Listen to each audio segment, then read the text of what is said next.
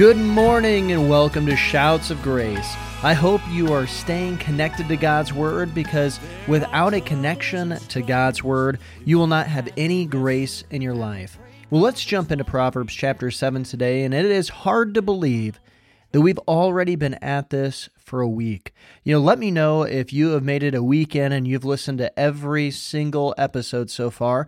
Go ahead and uh, put a comment in uh, here and just just let me know that you've uh, been listening. And I, assume if you've listened for a week, you you must not think it's too terrible. So that's kind of good. But let's jump into Proverbs chapter seven. It starts this way. It says this: "My son, keep my words and treasure my commands within you." Keep my commands and live, in my law as the apple of your eye. Bind them on the fingers uh, on your fingers. Write them on the tablet of your heart. Say to wisdom, "You are my sister," and call understanding your nearest kin, that you excuse me, that they may keep you from the immoral woman, from the seductress, who flatters with her words. For at the window of my house I looked through the lattice, and saw among the simple, I perceived among the youths a young man devoid of understanding, passing along the street near the corner.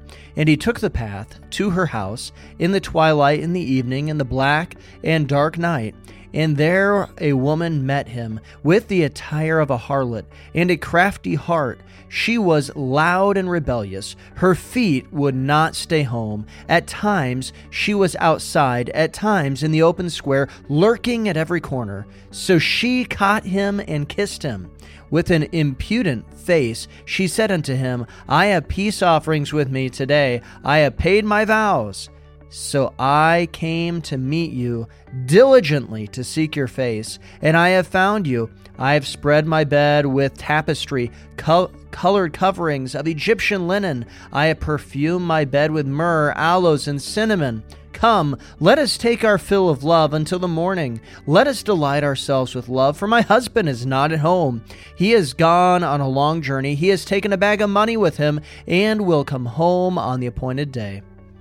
With her enticing speech, she caused him to yield. With her flattering lips, she seduced him. Immediately, he went after her as an ox goes to the slaughter, or as a fool to the correction of stocks, till an arrow struck his liver. As a bird hastens to the snare, he did not know it would cost his life. Now, therefore, listen to me, my children. Pay attention to my words of my mouth. Do not let your heart turn aside to her ways. Do not stray into her paths, for she has cast down many down many wounded, and all were slain by her with strong were strong men. Her house is the way to hell, descending into the chambers of death. All right, well, this starts off pretty interesting. It starts off with an exhortation here, really in verses 1 through 4. gives us several exhortations that I want us to see, and these, these exhortations are, are really some exhortations that are going to help you no matter what sin you struggle with. Now, of course, it, it, specifically points out the sin of sexual morality, and we're going to get into that. But but these principles really apply when it comes to any sin uh, that you might be struggling with in your life. And it says this my son, keep my words and treasure my commands within you. Keep my commandments and live, and my law as the apple of your eye. Bind them on your finger, write them on the tablet of your heart. Say to wisdom, You are my sister, and call understanding your nearest kin. So it starts off and it says this Keep my words. Keep my words. So, so what does this mean? It means that when it comes to God's word, when you hear God's word, whether that's at church, whether you're reading your Bible, whether it's that you're listening to this podcast, what, no matter what it might be, you should not take God's word as in one ear and out the other. Now, we, we've all had moments and times like this what, when it is something, whether it's selective hearing or whether it's just I'm going to disregard that or whatever it might be, that we have heard something in one ear, but pretty soon it just went right out the other. We didn't keep my or keep the words that were given to us. Either we didn't pay any attention to them or we completely disregarded them. But that is not how we are to treat the instruction that we receive specifically from the people whom God places in authority in our life. And this is not how we are to receive God's word. We are to hear God's word And then we are to keep God's word. In fact, James tells us that we are not to be a hearer only, but a doer also. Jesus says that he likens a wise man to one who hears his word and does it, and then a foolish man who hears his word, he still does hear God's word, and then he doesn't do it. You know, so many times I think that we think that we're wise simply because we hear God's word, but Jesus says the opposite. He, he, well, he doesn't say quite the opposite, but he says he goes and he says, "Look, just because you hear my word doesn't make you wise. You're not wise until you apply it to your life." And he says the person who hears his word and does it, he is like a, a, a person who builds his house on the rock, and when the rain comes and the floods come up, that his house stands firm. He's got a good foundation. But then he says this also: those who still hear his word and they do not do it, then he likens him to a fool who builds his house on the sand. The rains come down, the floods come up, and the house goes splat. We think about that. There's an implication here that Jesus makes. And, and now, if you're, you're listening to this, I mean, chances are you probably do hear God's word. But there's an implication here that Jesus makes. He says, there's a wise man, there's a foolish man, but then, of course, there's somebody who chooses not to hear God's word. That's somebody who would be even worse than a fool, right? They choose not to go to a place where they can hear God's word. You need to put yourself in a position where you hear God's word, but that doesn't make you wise. That just makes it so that you could at least be a fool and not worse than a fool. You're not wise until you start to put that word that you hear from God into practice. The second thing it says, though, is treasure my commands. Treasure my commands. You know, what do you treasure in your life? What do you treasure in your life? Now, we have a dog. Now, this dog, his name is, is Russell, and I'm not particularly fond of, of animals. Uh, or of Russell for that matter. But but there is a good story that Russell has that gives us a good illustration of what it means to treasure something. You see, one day I remember specifically going and finding this rock on our floor. I thought this is weird. Why would we have this rock on our floor? You know, this is before kids. When, once you get kids, you get all kinds of stuff that you get brought into your house. But this is before kids, and, and we were going, why in the world is this rock? So I took the rock and I go and I just throw it out our back door into the backyard. You know, just get rid of that, toss that thing out.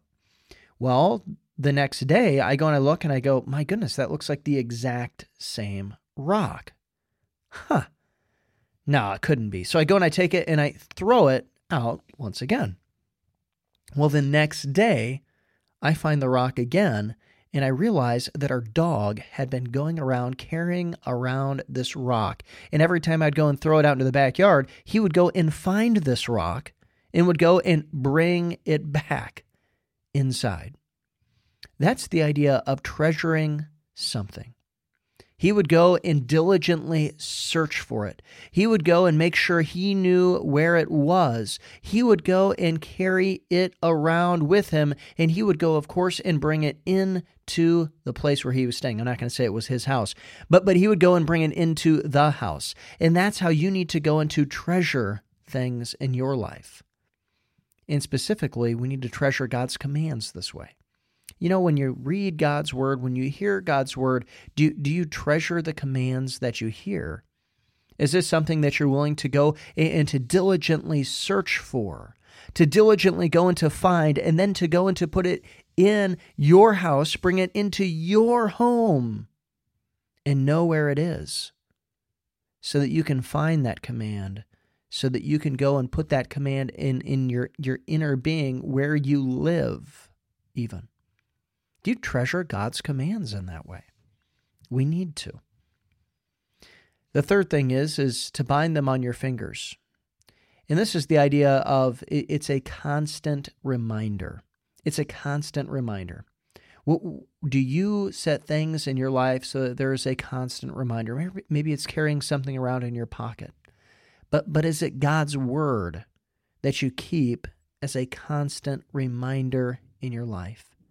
Remembering his words, remembering his commandments. The next one is is to write them on the tablet of your heart.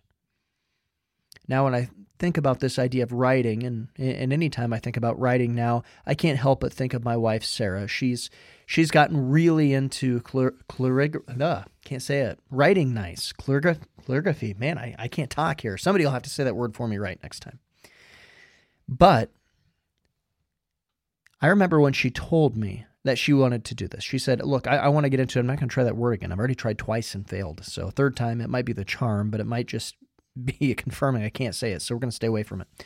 But but she came and she she told me, Look, I, I I really want to do this, and I'm, I've found this this class I'm going to go and take, and I and I want to go and really practice on this. And I remember thinking, well, that's kind of cool. It'd be cool to have good handwriting, I guess. Yeah, you know, sure, go for it. Well, she really went for it and she really, really put her time into it and mastered that craft. And, and, and she would go and write and write and write, and she would learn every single stroke that she needed to do. She would go and, and practice different kinds of strokes with, with, with that with, from different kinds of pens and doing all of this research. And now she, she writes beautiful, beautiful things on signs and, and, and, all kinds of different things. She, she has people asking her to write stuff, and, and it is beautiful. Well, this is the kind of care that we should take when it comes to writing it on the tablet of our heart. You know, the tablet it's talking about isn't an electronic tablet here, it would be like a stone tablet. And so it is literally etched into our heart. And of course, we don't want to go into make a mistake when we do that, but we want to go and have it be careful. We want to make sure every little part of that letter is exactly where it's supposed to be so that we can see it, so that we can understand it, so that we can remember it, so that there's no question. So it doesn't look like my handwriting when you go and look at at it and say, wait, is that a four, a nine, or some kind of a letter? Is that it, what is that? You know, that's what it looks like when I write. But but we want it to be clear and, and understandable, written into our hearts, our inner being. We want it etched into our inner being God's commands. Do you have God's commands etched into your life, into your heart, into your inner being? I hope you do. But these are the general exhortations, these four principles, and really we could go into a, a, a, fifth one of, of keeping wisdom and understanding near to us. But but I really think these four principles here really get to the heart of it. And then Solomon goes and he tells the story of him looking out over a lattice, out his window, and, and, going and seeing a young man who is devoid of understanding. He's not applying these four principles. And of course, he goes and he falls into sexual immorality and ends up at the end of the day costing him his life. And we need to understand just a couple things about sexual immorality. First of all, you need to understand that sometimes sin comes for you. There was this this young lady who, yeah, sure, he went uh, kind of walking out and, uh, and about, and seems like he was wandering in the wrong place. But she came and seduced him in this story. She came after him, and she had gone and prepared these things for him. I need to understand something. Sometimes sin comes for you too. Sometimes sin will be coming for you, and so you have to be ready to combat sin. Well, how are you can you be ready to combat sin? Well, it takes wisdom, and specifically it takes these four principles that we were just talking about, and you need to be practicing them in your life. You know, it's too late when temptation comes your way to all of a sudden go, Oh, what were those four things Pastor Sam said? What were those four things that I was supposed to go and do? Oh, I don't remember. No, you need to practice them when you don't see sin on the horizon so that when it does sneak up on you, when it does try to seduce you, you're ready to combat it. You need to be practicing these things at all times. The second thing that I really want you to see here about this is that sin is costly. It cost the young man his life in the story. And ultimately, we do know that the price of sin is death. It tells us that in Romans 6:23 for the wages the price that we get of sin is death. Even if we go and look back in the Old Testament, we see that price because of every sacrifice it, it, that was made in the Old Testament, every single one, every single burnt offering, it, it was telling a story. It was saying that sin demands a price, and that price is the life of something. And of course, ultimately, Jesus Christ made the once and for all sacrifice, taking my place, taking your place upon the cross, being the propitiation, the sacrifice, the substitute for us on the cross, paying the price for our sins. Isn't that amazing?